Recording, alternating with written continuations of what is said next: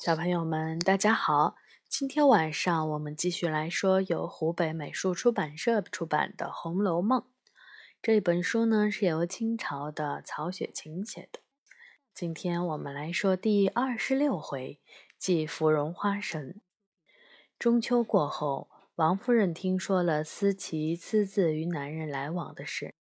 王夫人想起晴雯长得很漂亮，认为她会勾引宝玉。就带人来到了宝玉房里，要把他赶走。晴雯最近因病卧床，十分的虚弱，婆子们就架着她，把她拖下了床。宝玉刚好回来，看见王夫人一脸怒气，不敢劝阻。等王夫人走了，宝玉倒在床上大哭。袭人安慰他说：“过了几天，等王夫人气消了，再求他让晴雯回来。”好不容易等到了晚上，宝玉央求一个婆子带他出园见晴雯。婆子被他缠得受不了，就答应了。来到了晴雯住的地方，宝玉见晴雯孤零零地躺在破旧的炕上，身边连个照顾她的人都没有，心中更加的难过了。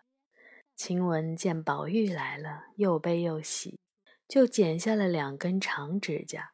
用红绫袄包好，递给宝玉说：“给你留个纪念吧。”宝玉忍不住流下泪来。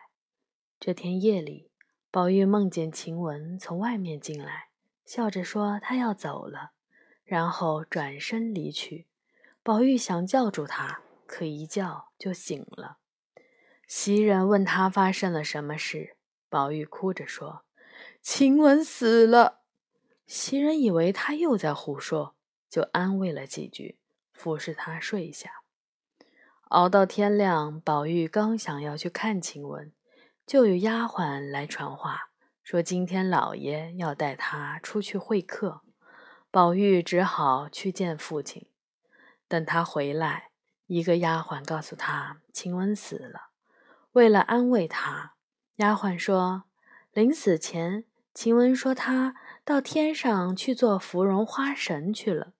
宝玉听了，转悲为喜。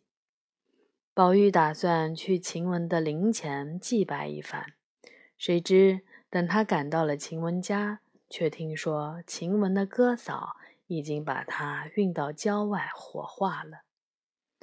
宝玉沮丧地回到园中，看见了芙蓉花，想起晴雯上天做芙蓉花神的话。就回房写了一篇祭文，准备在园里拜祭。宝玉让丫鬟在芙蓉树下摆好了桌子，放上晴雯平时爱吃的东西，就念起祭文来。念完后，他就用火把祭文烧了。这时黛玉来了，谈话间，宝玉说到祭文中有“黄土陇中”。